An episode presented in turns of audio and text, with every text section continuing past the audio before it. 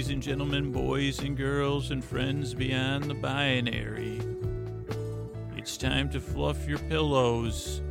Uh, you know, it, well, I try to think of something that rhymes with pillows. Tr- trillo. Well, the, my voice will make a sound that if it was an imaginary animal, it'd make a trillo. It's time for sleep with me. Are you up all night tossing, turning, mind racing, trouble getting to sleep, trouble staying asleep? Well, that's why you listen to the show Sleep With Me. Because uh, this is actually the podcast that puts you to sleep. We do it with the bedtime story.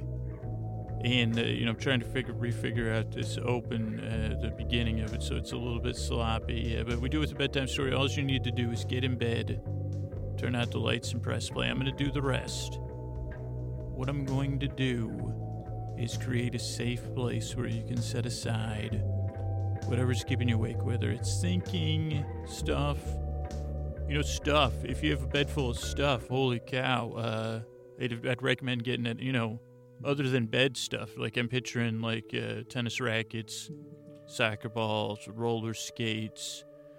Uh, you know, have a garage sale. Maybe you could call it a bed bed sale. Boots. You know, there's boot sales. You know, there's boot sales. You could have a bed sale uh, but don't you know do do you know maybe schedule it. Just you know try to get that. I'll give you a second. I'll I'll keep talking. Go ahead and get that soccer ball. Is that an air pump in there? Yeah, you don't want an air pump in your bed with you.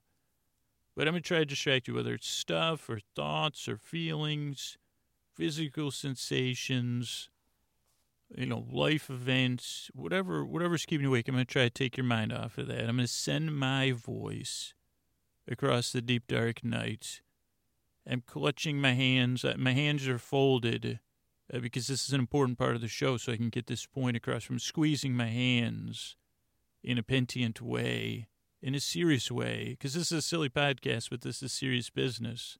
Because uh, I send my voice across the deep dark night, I use lulling, soothing, creaky, dulcet tones.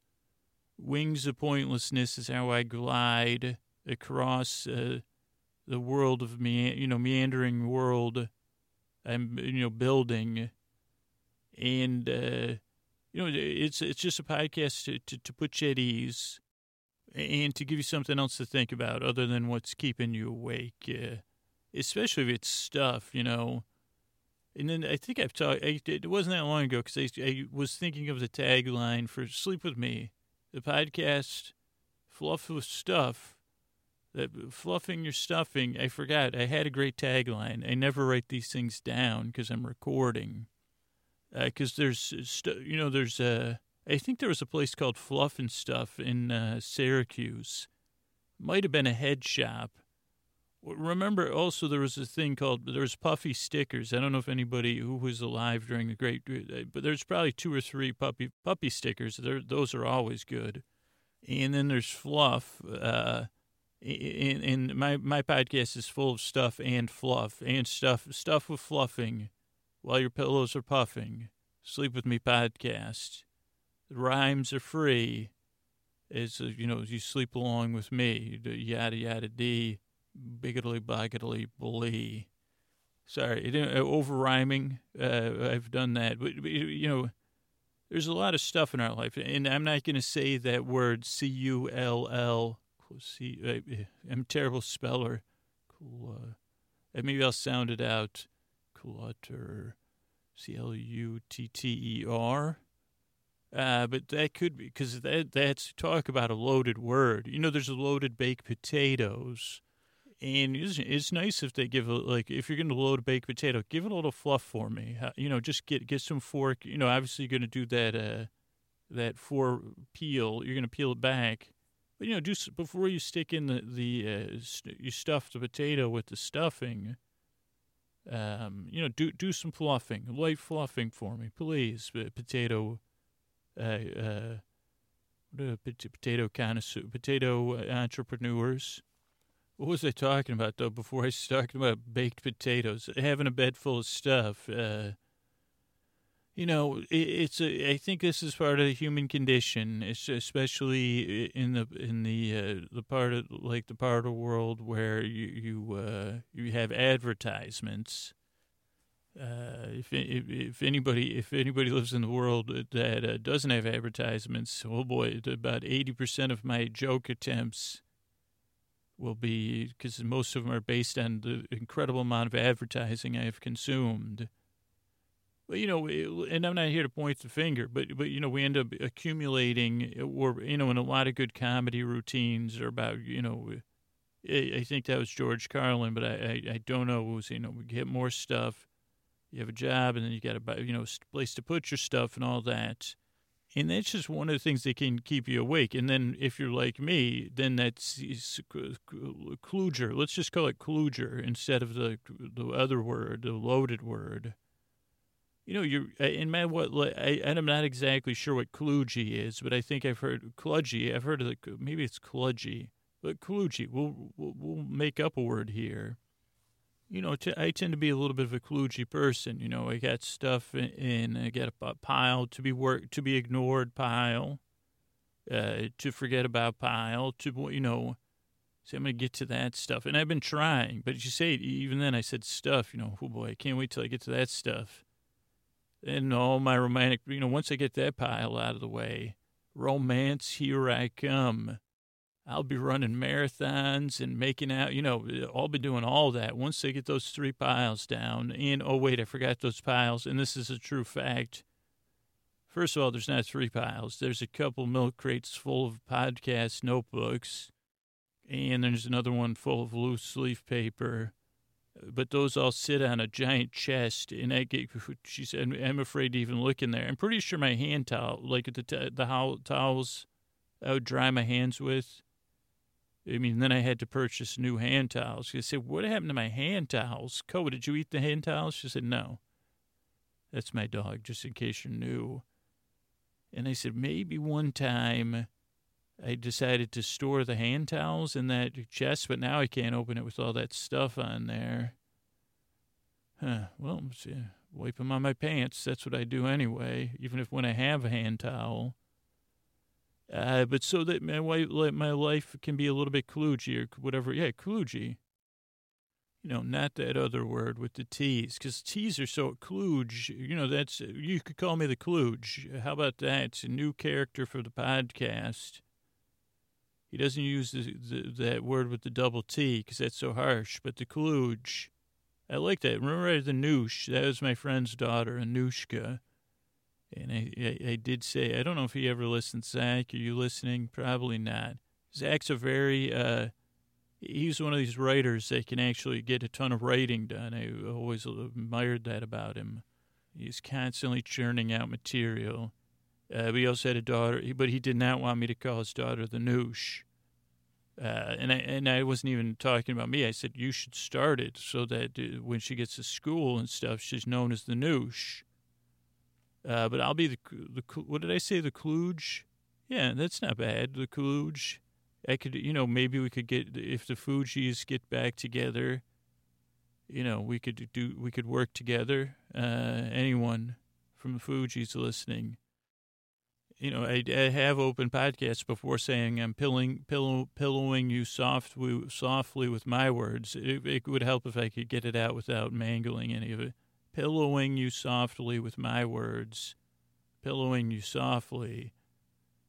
But I, I mean, I'm a klooch. I, you know, I, I got piles of stuff. I fumble over my words, but I do it for you, uh, publicly. You know, on my own. You know, this is it's, it's a lot easier to do that kind of stuff on your own when it's just your regular routine.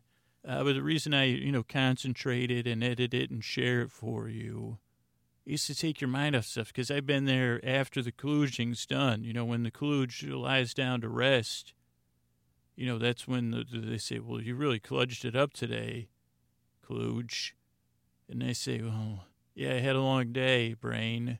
Well, yeah, well, you were just kludging. You were kludging, kludging, and kludge, you know. And I say, yeah, I know. I was aware. I was there when, when it all went down. Well, I think you forgot about that other cl- cl- thing you did with the thing. And also, there's been spinach on your teeth all day. Oh, thanks, thanks, brain. So, so eh, like, if that's even, if anything is like that for you at bedtime, or it could be something physical, or it could be something, It, could be anything. It could just be an example that's bare, barely tangentially related. If I could be a little bit goofy, a little bit silly, and take your mind off of stuff for a little while. And here's the deal: you don't you don't really have to listen to me. You can listen. You can kind of tune in, and then let you let, let me drift away into the background, and maybe, you know, I just become a right right right klooge klooge klooge, klooge uh, and the nooge uh, or maybe you, you can't sleep and and but because I'll be here for for another fifty minutes or so, giving it my all. You know, try to be a little bit goofy, a little bit silly. Tonight we're going to be talking about Star Trek, the the, the pilot episodes. Encounter at Farpoint. It'll be my second, only my second episode talking about Star Trek: The Next Generation. So, so that is Klooge City. You know, I'll include you in the klooging. But this whole podcast is you're under no pressure to fall asleep. You're under no pressure to listen. Just kick back. Some people put this on while they're brushing their teeth. Some people put it on when they're already in bed. Some people put it on during the day when they, you know, just need background noise or they're, you know, they need a distraction. And, and you know, if I can just drain a little bit of the serious out of bedtime, seriousness out of it, I, I can't. I, I try to do that. Uh, but you know, especially when you get that brain saying, "Well." So I was kludging and klooging. Well, yeah, and also fudging. You were, you know, they say, well, it's just messy. I did, didn't, it did like it wasn't, you know, particularly messing things up. It was, you know, let me, uh, you know, be, be your boyfriend, uh, be your distractor, your distractor in chief. It'll be my honor. And if you're new here, this podcast is, is, is you know, a bit different, a bit uh, strange, goofy, can be irritating. Let's not lie. Like I can get on a certain number. Let's see, how many people are in America? 250. You know, 250. You know, I, I can get on people's nerves. Give the podcast a few tries. If you don't, if it doesn't work for you, it's no pressure. You know, no pressure on you you know, I appreciate you investing the time, but I, I, hear from a lot of skeptical people that's a smart way to approach a, a podcast that says it's going to put you to sleep. And, you know, for those people that give it a few tries, it works for some people, it doesn't work for everybody. But I really hope it works for you if you're up there at night tossing and turning, having trouble falling asleep or staying asleep, waking up in the middle of the night and, and getting back to sleep, because I've been there in the deep, dark night so I'm glad you're here.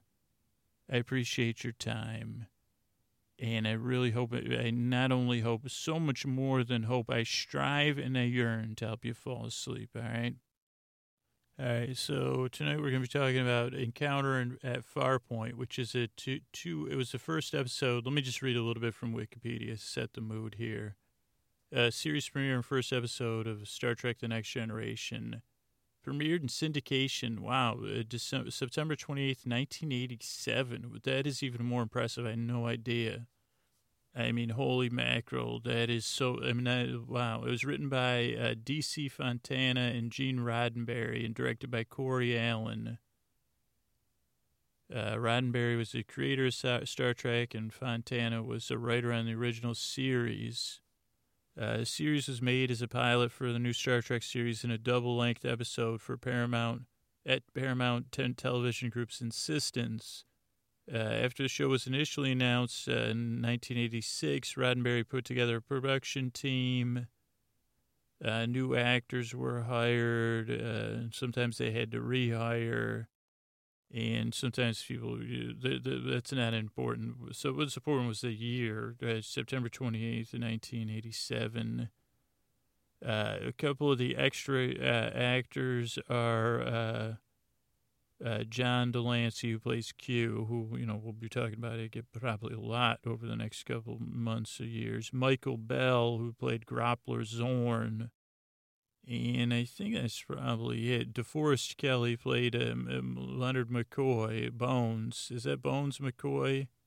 DeForest Kelley, but that was like the, like, uh, but that was a kind of tribute to uh, the original Star Trek. And maybe we'll do a run through. Uh, this is kind of like a two parter for me. I mean, this is like a, you know, double length, uh, so about an hour and a half and so we'll talk about, we'll run through the whole episode and then maybe we'll talk about, like, because what I was really struck by was a lot of interesting things. And uh, I'd never seen this episode before. Like the first time I watched it, which was like months ago, when I decided I've been watching Star Trek Next Generation for months. You know, uh, now that we're doing this in the lead up, uh, you know, get my feet wet and make sure this was viable. But uh, so the first time I watched it was a few months ago. Once I decided, okay, we're going to do Star Trek Next Generation for this show.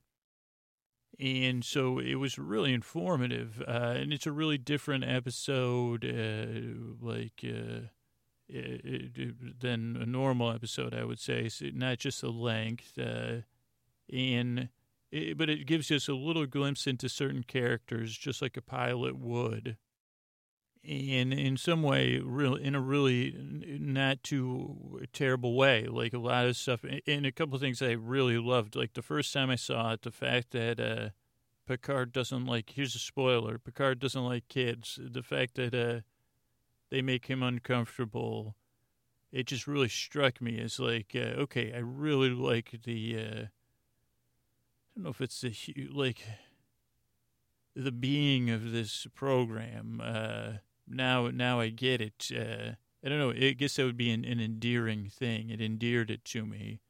And then having Q on the first episode is another big plus. Uh, and it's just a lot of great things. But let's do some run through. Um, Encounter at Farpoint. It opens with the opening. Well, I put opens with open. Uh, the ship in center screen falls in uh, to the screen and Picard walks out of the shadows, and uh, Picard uh, walks fast. It's a new command of a Galaxy class ship. Uh, their shortest uh, first officer, who's at Deneb Four, and their task uh, their their task is to solve the mystery of Farpoint Station. Uh, Data does not know Snoop oh, they're talking about, oh, what, what are they doing? And uh, like they say, okay, we're we're gonna snoop, uh, we're gonna try to get clues.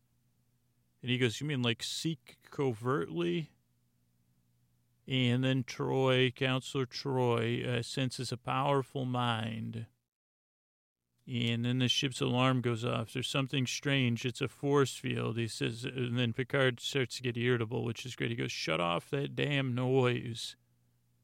And then we see the Enterprise is caught in some kind of energy net, uh, like a force field. And again, this is in 1987, so these effects, they really stand up. I've been watching on Amazon, but I think it's also on Netflix.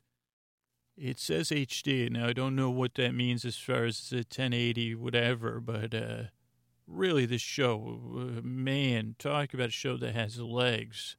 Uh, it, they say come to full stop. Uh, there's a flash appearance of a man in a giant hat with a feather in a breastplate. He looked like a battling painter, like a Renaissance painter with a breastplate.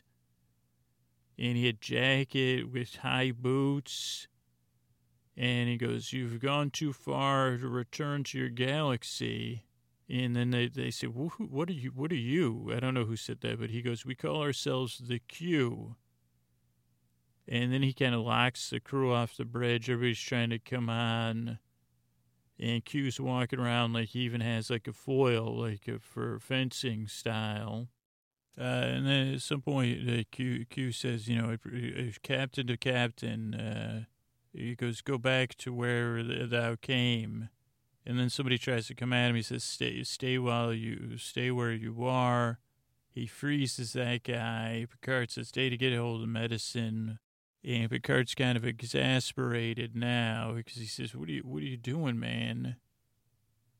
Uh, this is just wrong." He goes, "He wasn't up to anything." Uh, but he, of has this fa- face off, face off with uh, Q, you know, like because uh, Q's like hit the road or else, and Picard's not happy. Then there's an ad. They come back from the ad, and it says Captain's Log Supplementary. You know, he froze one of our guys and we're, we're see, seeing this powerful Q being. Do we dare oppose it?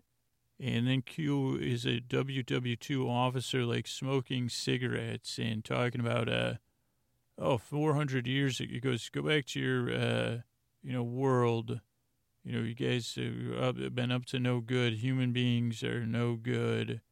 You're not good to each other. You're not good to anybody else. You got your tribal god images, and you're never going to change. Which I guess is this is a great theme for the opening episode of the series. Like the humans aren't going to. I mean, I guess so. Uh, like, is this a like what is a jingoism for all of humankind instead of just for your country? Where you say, "Hey, let's make a TV series about how great humans are." And they say, "Well, we're the only ones in exist. We're the only ones going to watch it, Gene." Yeah, but we're the best. You know. Okay, wait, wait. Yeah, it'll be a series about how great we are for the universe, better than we are now big big plan. And I mean, because it, but it is a. I'm being I'm being facetious, you know.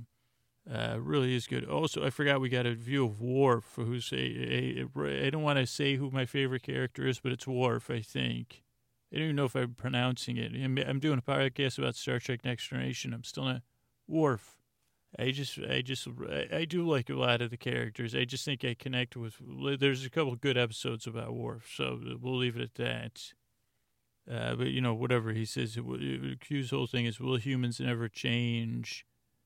And then he says, you want to see your rapid progress, and uh, then he changes to another weird outfit, like post uh, post winter on Earth, and he keeps criticizing humans. Same same old story uh, over and over again. But Picard says, "Oh no, the same old story as you, some self-righteous life form that's uh, not just here to judge, uh, not try to understand or tolerate."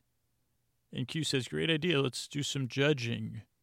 Uh, you know, what if we figure it out?" And Picard says, "I'm not afraid of being judged by you fairly."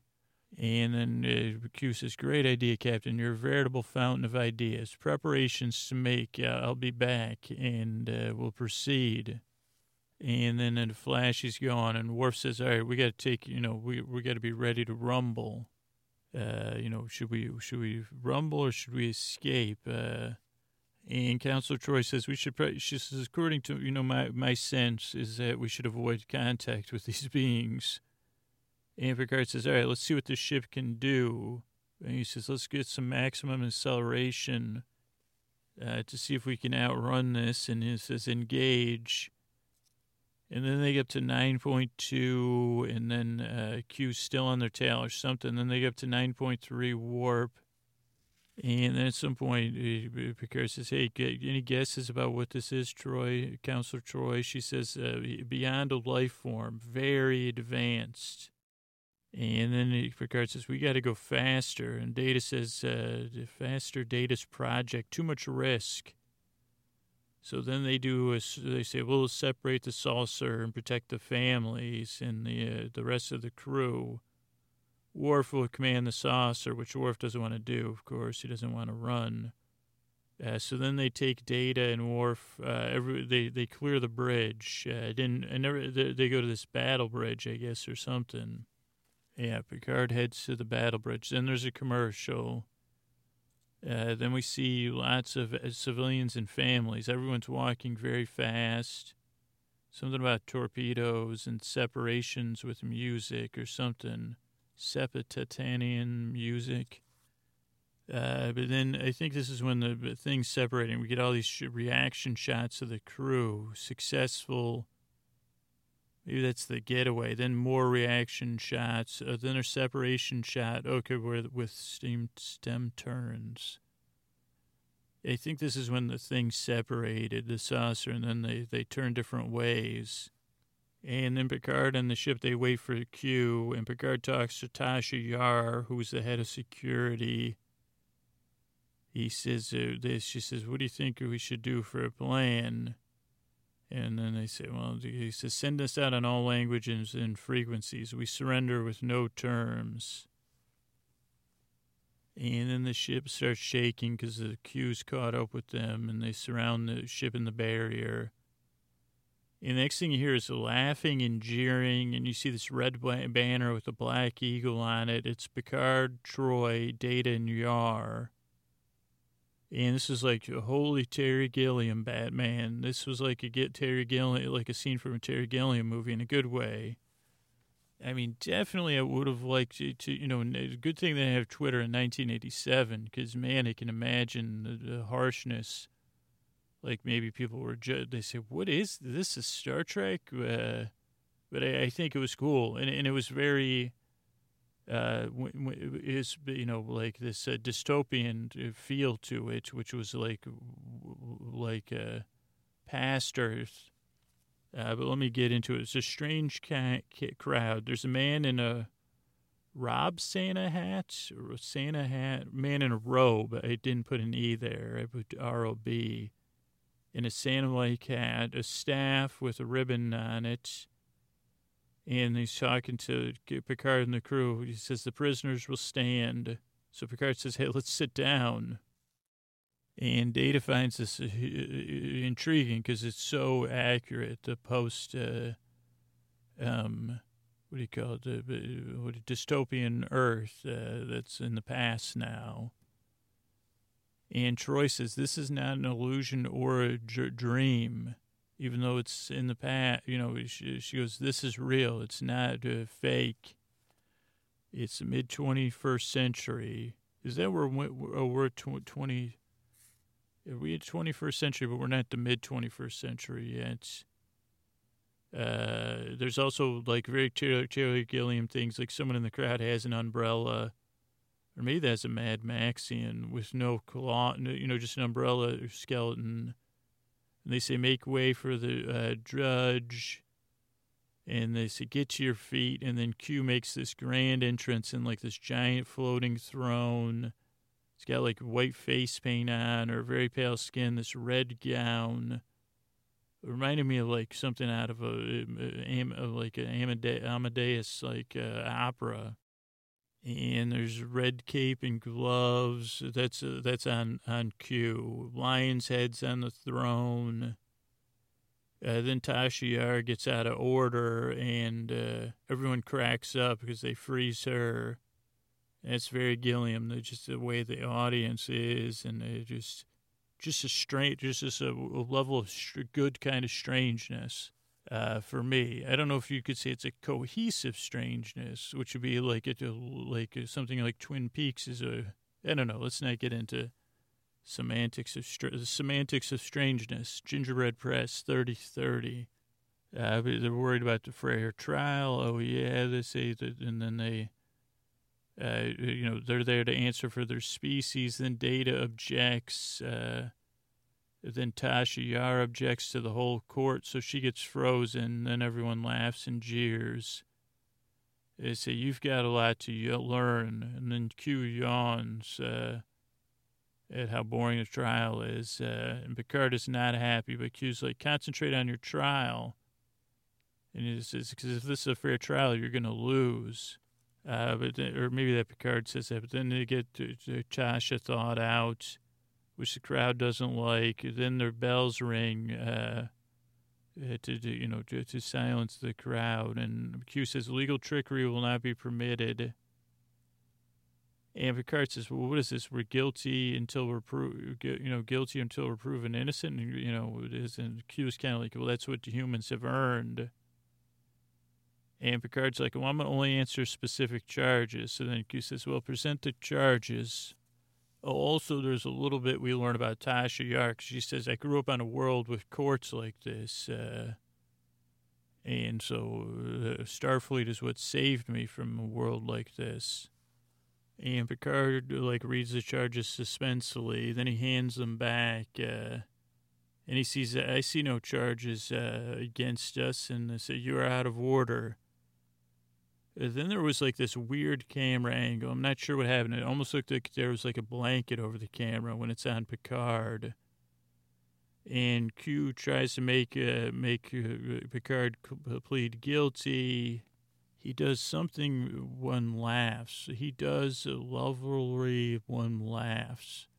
Provisionally Q. Uh, yeah, let me look this up. I don't know, but uh, Let's see, provisionally Q, but Q lounges in the chair. Oh, Data plays back recordings of Picard uh, saying, Will this be a fair trial?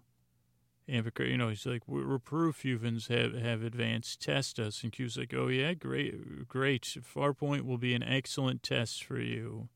Uh, court adjourned. Uh, stand respectfully, everyone. Uh, bonus, uh, bow. Oh, everyone bows as Q leaves. And then Q has this great line. Says, Captain, you may find you are not clever enough for what awaits you. And then the next thing you know, they're back uh, back on the ship, the normal ship. Uh, and like O'Brien, no one even knows they were gone, I think. Uh, and then we have person log commander Will, William Riker, stardate 4115, 41, I don't know how they say it, 41153.7, dropped off by the USS Hood, by, you know, USS Harry Hood and uh, it says, I'm waiting for the Enterprise, or I'm going to be the first officer. Meanwhile, I'm supposed to talk to the administrator in the old city. Uh, so Riker goes to meet with this grappler Zorn. I said, talk about a name to for me to grapple with, Grappler Zorn. Uh, Zorn's easy, but Grappler. Uh, this guy had a great voice, Grappler Zorn. They share an awkward, awkward handshake, and the the mystery of Farpoint is uh, that Riker's trying to figure out is like, oh, this is incredible. You built this perfect station. And then Zorn's like, you want some fruit? And, and Picard, or Riker's like, well, I could go for an apple. He goes, oh, well, there's no, uh, he goes, oh, wait, no, there's, here's a magical bowl of apples. It was behind this other bowl. And Riker's like, I don't think that was there before. And uh, Grappler Zorn's like, well, doesn't it make you feel welcome? or something. And he says, anyway, he goes, uh, he goes, I just want you know, uh, get my questions answered. And uh, Zorn's like, this is a great station. You don't need to ask that many questions. And then uh, Riker says, all right, I'm going to eat my apple. I'll see you later. And then after he leaves, uh, um, let's see. Easy answers won't make it. Appreciate you less. Oh, then yeah. After Riker leaves, uh, Zorn's like mad at some mysterious force, kind of uh, chastising it uh, for making those apples appear. And then we meet Wesley and uh, Beverly Crusher. Riker meets them via, you know, we meet them via Riker. They go for a stroll in the shopping district. And Wesley's kind of funny. He goes, If you're wondering about my mom, Commander Riker, she's not unfriendly. She's just shy around men she doesn't know.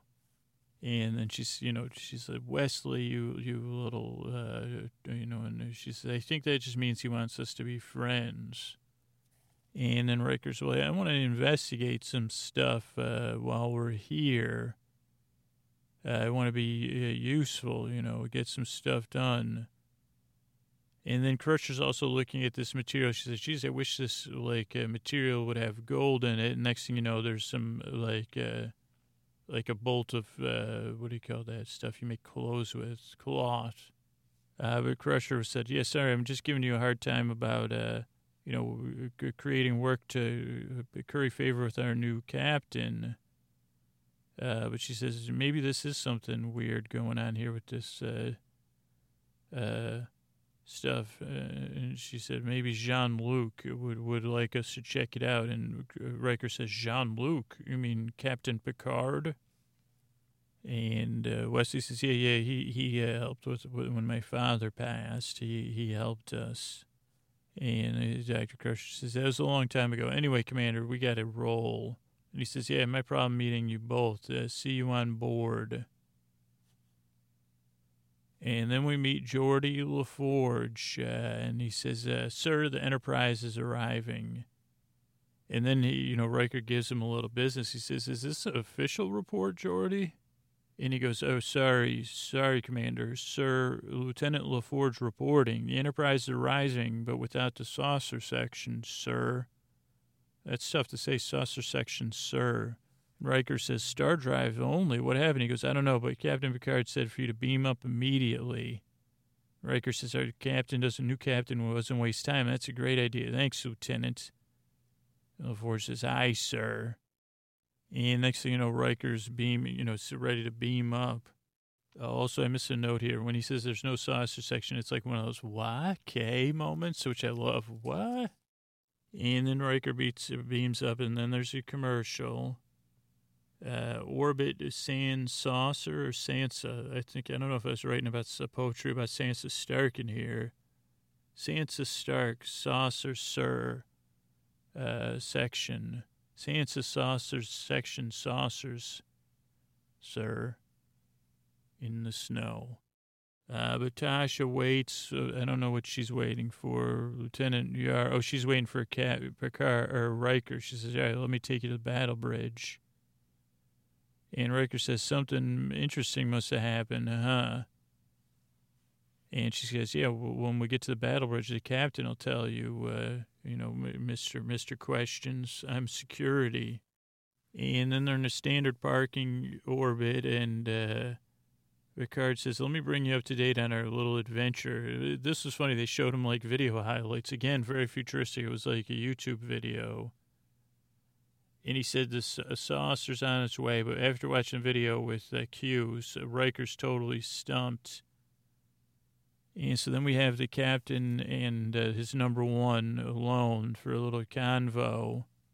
I think, or maybe they're, uh, maybe, maybe, let me see know, let's see, captain plus number one. He goes, the, the, the Picard puts the pressure on him right away. He says, Commander Riker will dock the ship, uh, and then they get right to work. Uh, crew and Riker, oh boy, they're doing this manual docking. So I assume this was to kind of show off the potential of the ship and the wonderful special effects, uh, but also show off Riker's effectiveness in uh, high pressure situations. He really does well.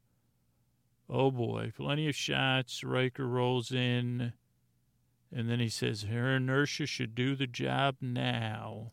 And he says, Lock it up. And then they do like uh, reaction shots of data or data.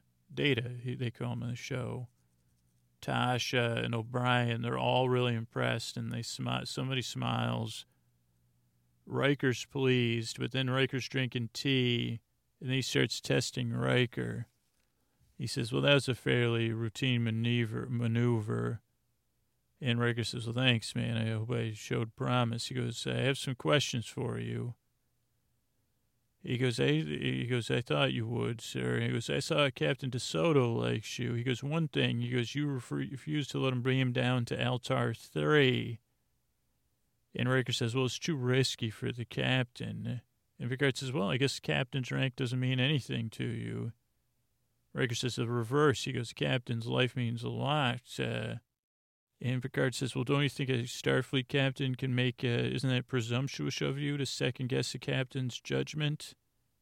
And then you get this, you know, moment. It was permission to speak candidly, sir. One of these moments with these officers we're always waiting for.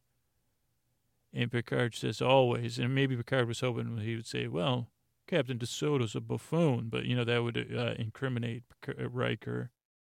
Uh, but Riker says, Well, I guess you were first officer once, and uh, you must know that uh, the safety of the captain, you know, I can follow rules, but I'm not going to compromise your safety.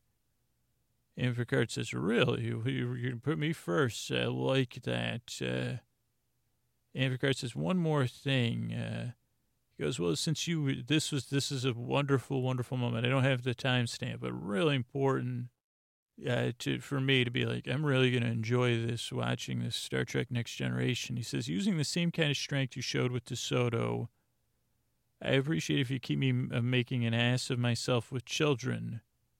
And Riker says, What do you mean? He goes, Well, I'm not a family man, Riker.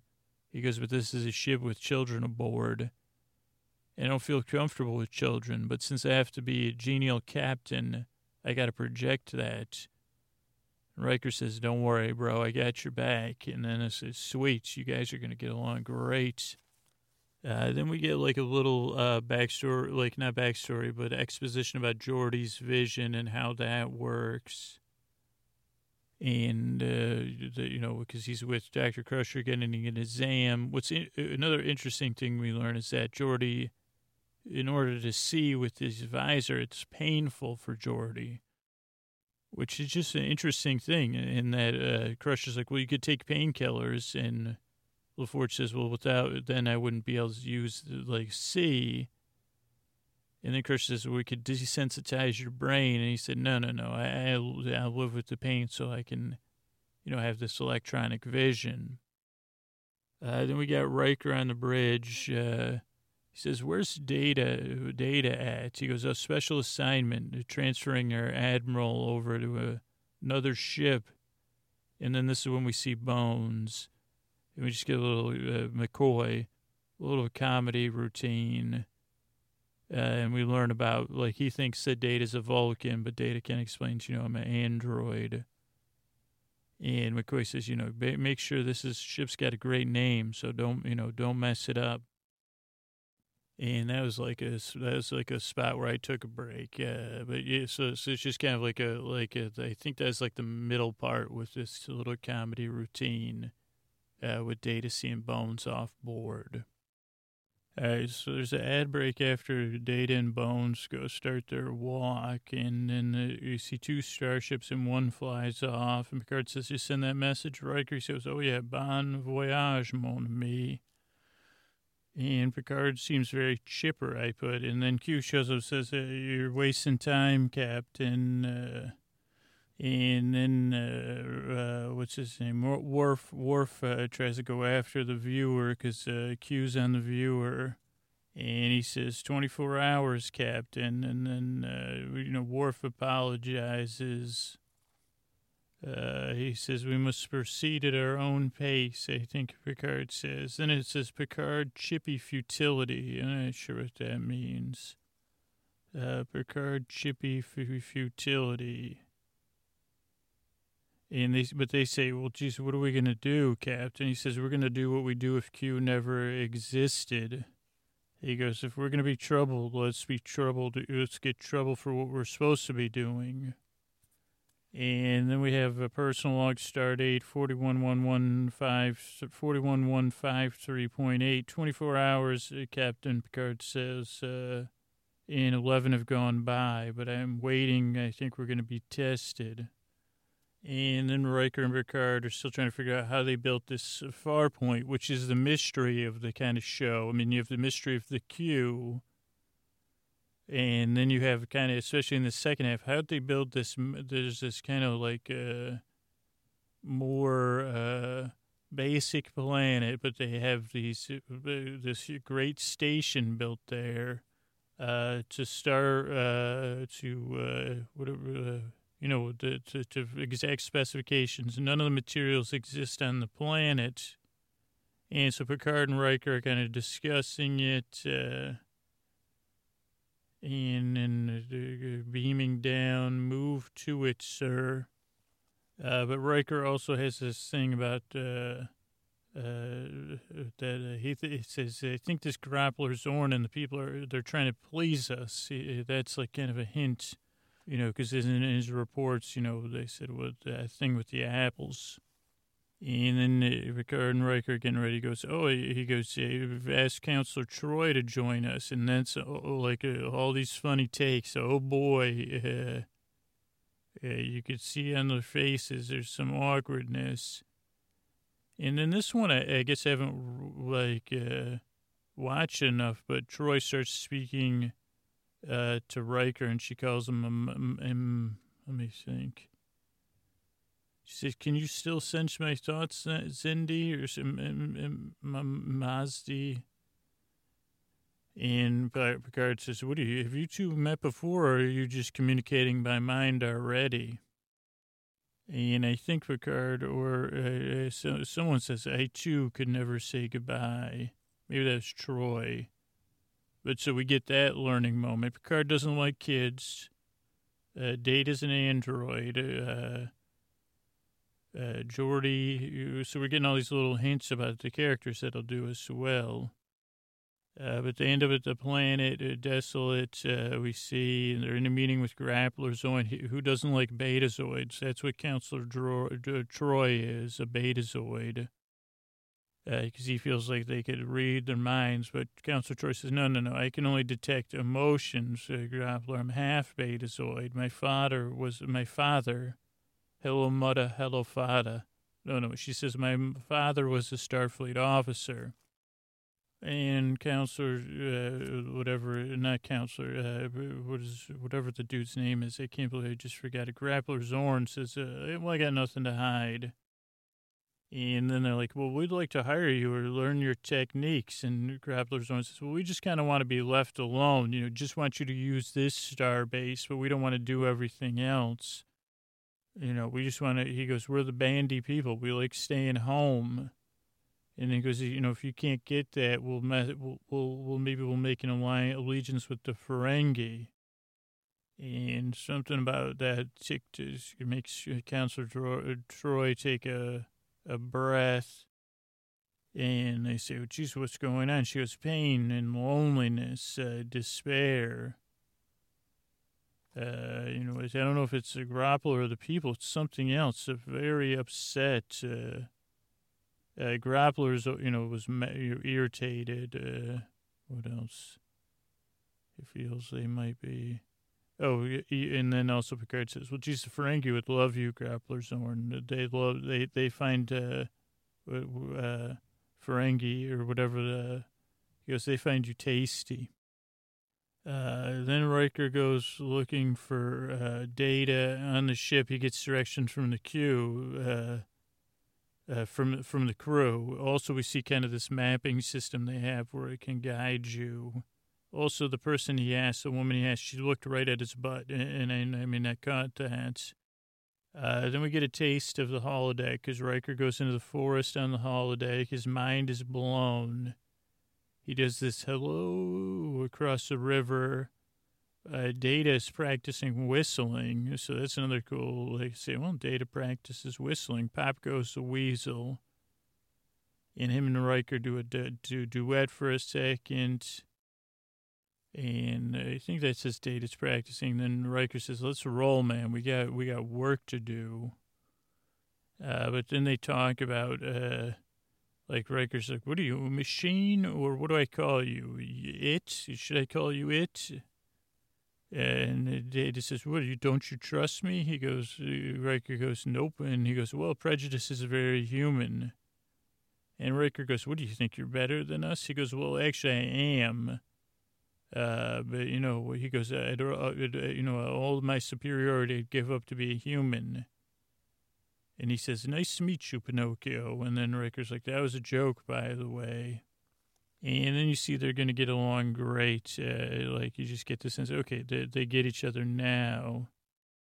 Uh, then Wesley comes in. He's so excited. Uh, Oh, wait, they talk about the woodland. Oh, there's an ad. Uh, then they talk about the woodland and how simulation actually is real because of the replicators. That was interesting too. Um, I do, you know, at some point we'll get back to that. Uh, Wesley shows up, but Wesley's so excited he falls in the river. Data rescues him. Uh, Picard doesn't like, you know, a wet Wesley. He says, what the heck? Then Wesley's with mom. He's all jazzed, but he really wants to see the bridge. And his mom's like, well, that's against his standing orders. He, Wesley says, what are you afraid of the captain like everybody else? The captain's kind of uh, not so nice. And Dr. Crusher says, well, your father liked him. You know, great explorers are often lonely. No chance to have a family. And then Wesley goes, come on, Mom, I'll stay in the elevator. Just let me look at the bridge.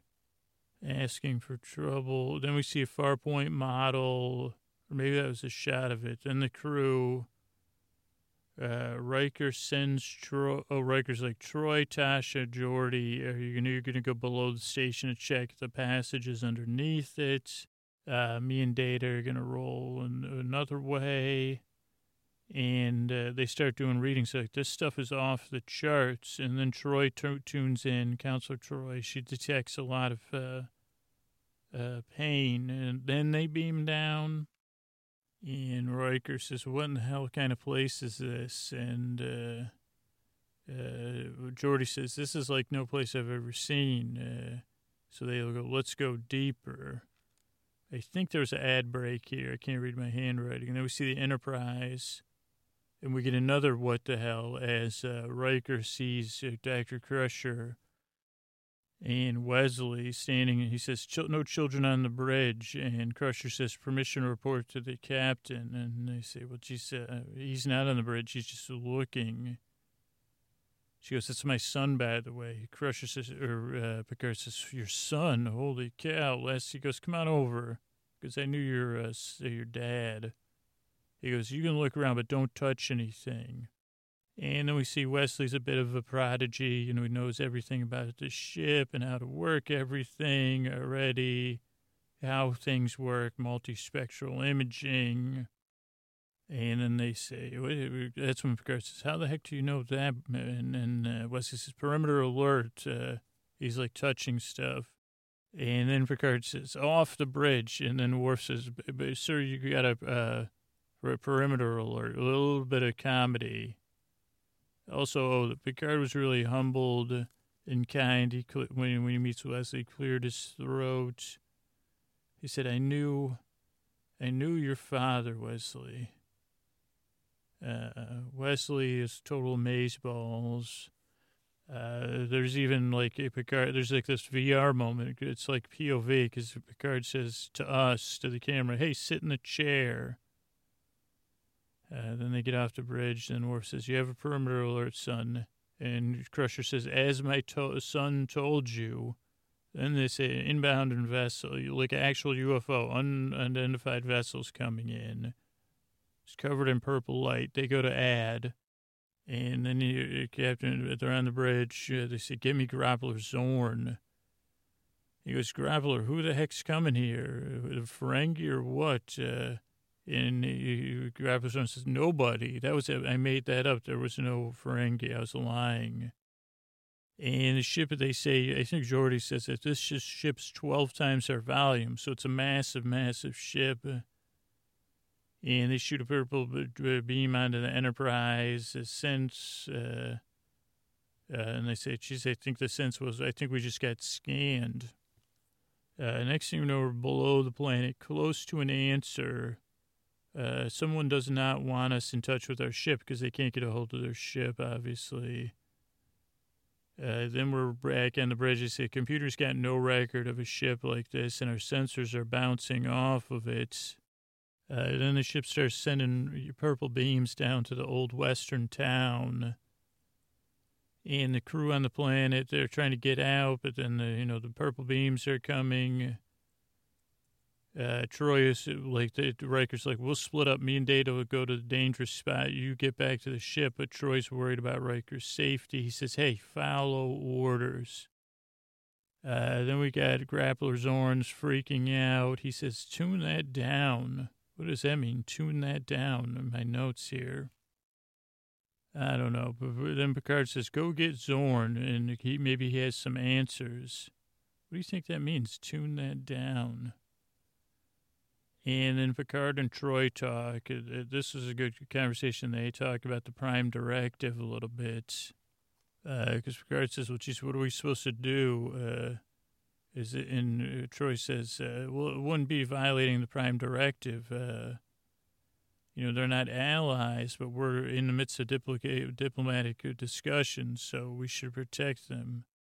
So Picard says, fire it up, Tasha. And she goes, phasers locked on. And then Q uh, shows up with, uh, Q shows up as the judge, Judge Q. It's hard to say. And he says, typical, you're just going to shoot that other ship with your phasers. And Captain says, this is our, pri- you know, this is our protocol, dude, to protect my crew. I'm not about to do anything. Safety precaution. And Q says, I know what you're up to. As plain as the nose on your face. Uh, you're not civilized. And uh, if you were, you'd be doing something about the people on the planet. And Picard says, Hey, Dr. Crusher, what are you doing? She said, Getting ready to go down to the planet and help people. And Picard says, What do you think about that? Uh, uh know it all. Uh, meaning of what is that? I don't know. I can't read my writing here. Meaning of S uh, but he says uh, some meaning of something not trained in clear thinking. I think that's what Q was saying. That we're not trained in clear thinking. And then Picard says, "I got an idea. Let's uh, block. We'll, we'll, get between the ship and the planet." And then they say, "Well, we don't have control. Something happened with that scan." And then Data and Riker, they're in a bunch of dust. And uh, Riker says, Data, are you undamaged? And D- Data jumps up. He says, Systems are operating. And then Grappler Zorn's under uh, Grappler Zorn's desk crying. And Riker shows up. He says, You can drive them away. And uh, Zorn tries to explain it because Riker's like, drive who away? And Zorn's like, never mind, I don't know. And Data goes, you do, you do, because you were in charge of all contact, Bandi contact with other worlds. And Zorn's like, we didn't do anything. And Riker's like, well, I guess we'll go then. And Zorn's like, no, no, no, please don't go. And then uh, Zorn just gets beamed away. And then Riker says some sort of transporter took a uh, you know, purple transporter and uh, sensing satisfaction. That's what uh, Troi says about it. And then Picard yells at uh, Q. He says, "This is enough, man." And he says, "Temper, temper." Uh, Q says, "This temper, temper, mon capitan." He goes, "I'm trying to uh, assist here because maybe I'll just deal with Riker." And Picard says, "Don't do anything." And he goes, well, he goes, what are you going to, he goes, Q goes, by the way, what are you up to? And he goes, well, I'm not risking my cue. He goes, uh, we're going to go over to that ship. He goes, you should know what you'll find there. Or per- perhaps it's too an adult and a puzzle for you. And Riker's like, Captain, I want to get over there and uh, check it out. To adult a puzzle. Uh, I'll attempt to my, I'll attend to my duty to the bitter end. Oh, that's what Picard says. I'll attend to my duty, and, and Q says to the bitter end. And uh, Picard says, "I see nothing so bitter." Uh, and then there's this. I, I had to put WTF double question mark because then in the height of this, so they're about to. The Bandi planet's getting hit with purple beams from this giant ship who uh, is taking over the controls of the Enterprise and Picard says, "You know what? This is a perfect time for me to apologize for." And Q was just on board. He said, "I got to go by and apologize to Doctor Crusher," uh, and uh, which is just strange. he goes to Doctor Crusher's office, and he goes, "She said, I don't want you to think I was harsh and cold blooded." She goes, "Why would you think that?" He goes, "Well, I didn't welcome you on board, and then I yelled at your kid." And he goes, but he's a sharp kid. And she goes, well, he just won a mother's heart. And he goes, you can see some awkwardness. They say, were these two involved or not? And I'm not looking up spoilers, so I think they, yeah, I've seen moment, I've seen them share looks. Oh yeah, and they danced in one episode. But she she says, uh, he says, well, why'd you you got assigned here? Couldn't you have turned it down? And she goes, do you have a problem? He goes, no, no, you're the perfect chief medical officer. And she goes, You got a problem? And he goes, No, I'm just worried about your feelings, doctor. You know, when you're commanding officer and you're a husband. And she goes, I requested this assignment. He goes, What?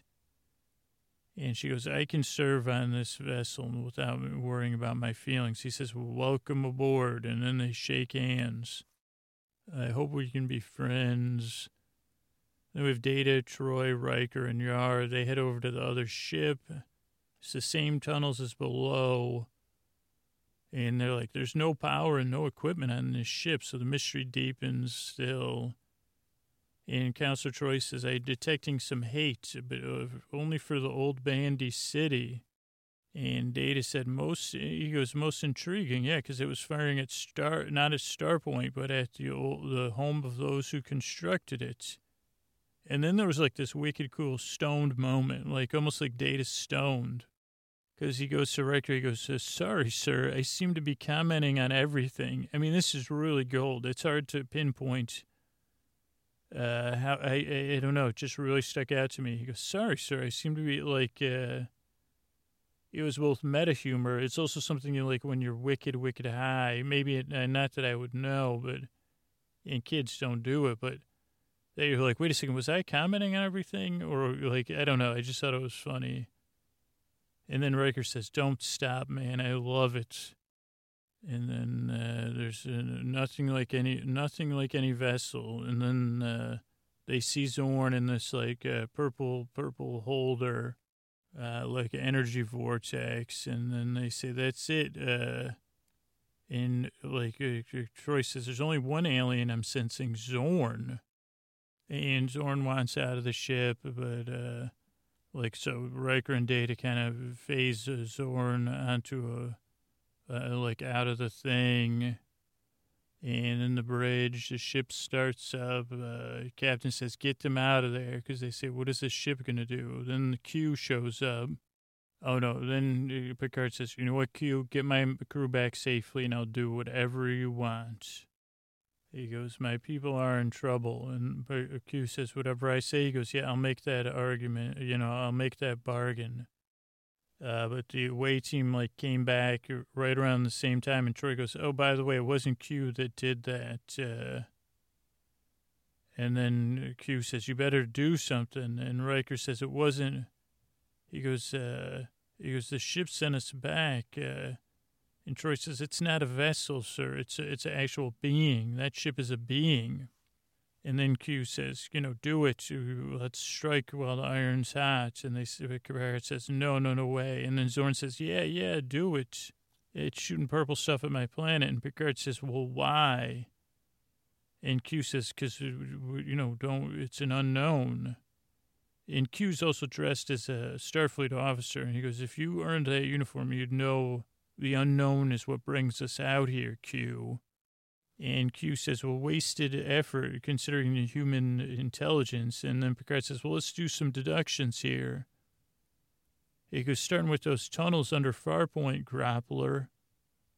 Hey, how come they're the same ones, Riker says, on the ship? Uh, he goes, why was the ship punishing you, Groppler? And Picard says, were you doing something to another creature? Because that ship's a creature. And Zorn's like, well, no, no, no, we were helping it. Uh, and Picard says, helping it. Uh.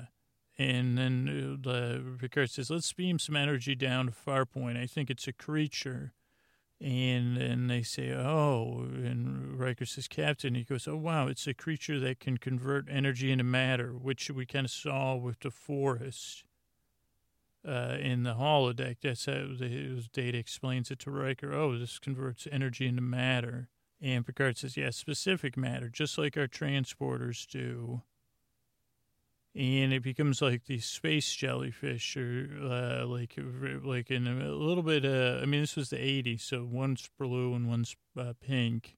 And Picard says, you know, geez, you cat caught one, and they love each other. They're a pair. And Troi says, yeah, there's a pair of creatures, one in grief and one with anger at the loss of love and you know just trying to get their mate back.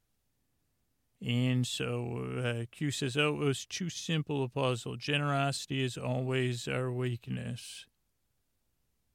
And then they say, "Groppler Zorn, there'll soon be no Farpoint station." And then for, so Farpoint turns into another jellyfish. Uh, I guess I got ahead of myself. Let's see what else. Captured mate, Troi and Riker. Oh, and Riker share a look when it says you've captured its mate. I say, well, it used to be my mate. And they energize the station. The creature takes off. It's brilliantly blue. And then they hold hands. They have like feathered tentacles. And they say, hey, let's fly off together. Uh, this is great and they they close it out. They say, "Oh, you must have been using the creature." You know, you say, "Well, if you make this space station for us, we'll." Uh, and uh, Zorn says, "Yep." And then Troi says, "I feel feelings of joy and gratitude from both of them." And then Picard goes, "Q, why why do you use life forms for fun? You know, who do you think you are?" And he goes, Well, I'm the best at providing fun. And, t-. and then Picard says, Get out of here, man. We've passed your tests. And Q says, Temper, temper, mon capitan. And this was really good when you think about, you know, human interactions. Because Picard says, Get off my ship. And Q is kind of superior. Says, Oh, yeah, only because I want to leave, though, not because you told me. Uh, but maybe, maybe I'll be back. And uh, then I think it just goes to Captain's log. Uh, it's, it's an agreement for rebuilding uh, our fire point's been set up, and then we have this like uh, whatever you call that post thing on the bridge. Picard says all stations and Data says ready for departure. And Picard says, "What do you think, Riker?" He goes, "Well, I hope this isn't how our usual missions will go, sir." And Picard says, "Oh no, number one, it'll be much more interesting." Let's see what's out there. engage. And with that, the Enterprise uh, sailed into its second round of history as you sail away on the bed sheets of the night. Good night. I want to thank everybody supporting the show on Patreon. I want to thank KCS and Randall J and Becky W. Thanks and good night. Rebecca F., Robert P., and Allison H. Thanks and good night. Oh, my good friend Annie. Annie S. Uh, thanks and good night. Uh, Christina T. Thank you and good night. John H. Thanks and good night. Sarah S. Thank you and good night. Kevin H. Uh, thank you and good night. Susan E. Thank you and good night. Nicole W. Thank you and good night. Johnny V. Uh, Mary Ellen E. K. And Billy S. I and E, Thanks and good night. Uh, Vi N. Claire C. And Philip S. Thank you so much. Thanks and good night. Diane R. to the H. Liz R. and uh, uh, W to the T. Thank you and good night. Uh, Jill P. Sarah N. and uh, thank you and good night. Uh, uh, V to the S, uh, Fonda and Jordan to the B. Thank you and good night. Thanks and good night. Uh, Jerry to the L. Muffy to the S and Frank to the P. Thank you very much and good night. Adriana E, Josh D, and Sandra R. Thank you so much. Thanks and good night. Uh, thanks to the patrons. Thanks over on uh, PayPal to Rosemarie F, uh, Chris K. Thanks and good night. In the mood. Thank you and good night. Uh, Josephine N. Thank you and good night. Uh, Brand G, thanks and good night. Uh, Sasha W, thanks and good night. Ariana, thank you and good night. Michael M, thank you and good night. Cheryl Z, thank you and good night. M and J, enter, thanks and good night. Ray would be, thanks and good night. Anna G, thanks and good night. Stephanie L, thanks and good night. Diane S, thanks and good night.